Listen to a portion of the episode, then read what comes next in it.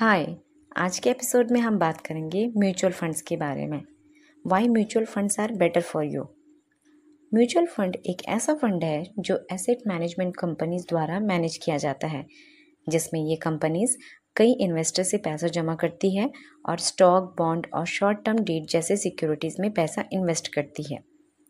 हज़ारों स्टॉक की यूनिवर्स में से कुछ कंपनीज़ को सेलेक्ट करना, उनके बिज़नेस और फाइनेंसेस को समझना इजी टास्क नहीं है।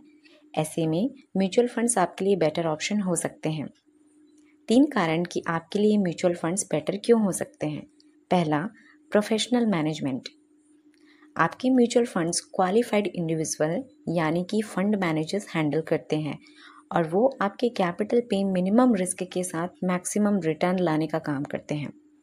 आपको स्टॉक में एंट्री और एग्जिट प्लान की चिंता करने की भी ज़रूरत नहीं होती है।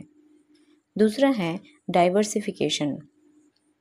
म्यूचुअल फंड्स एक wide range of companies across market caps और सेक्टर में इन्वेस्ट करके आपको डाइवर्सिफिकेशन का भी फ़ायदा देते हैं।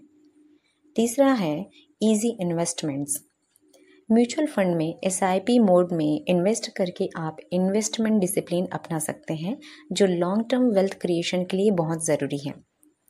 डायरेक्ट स्टॉक के केस में ये थोड़ा मुश्किल हो जाता है। आई होप ये एपिसोड आपको अच्छा और इन्फॉर्मेटिव लगा होगा तो लाइक और शेयर ज़रूर कीजिए।